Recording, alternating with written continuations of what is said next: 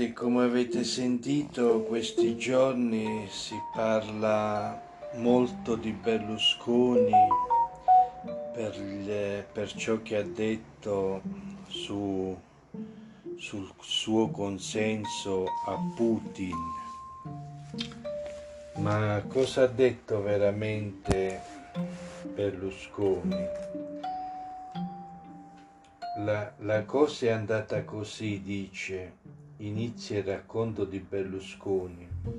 Nel duemilaquattordici a Minsk, in Bielorussia, si firma un accordo tra l'Ucraina e le due neocostituite repubbliche del Donbass per un accordo di pace senza che nessuno attaccasse l'altro. L'Ucraina butta al diavolo questo trattato un anno dopo e comincia ad attaccare le frontiere delle due repubbliche. Le due repubbliche subiscono vittime tra i militari che arrivano, ma si dice a cinque, sei, sette mila morti. Arriva Zelensky, triplica gli attacchi alle due repubbliche.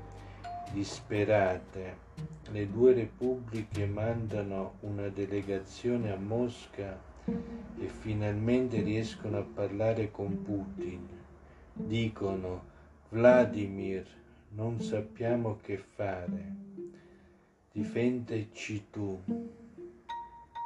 Lui è contrario a qualsiasi iniziativa, resiste, subisce una pressione forte da... E allora si decide a inventare uno, un'operazione speciale.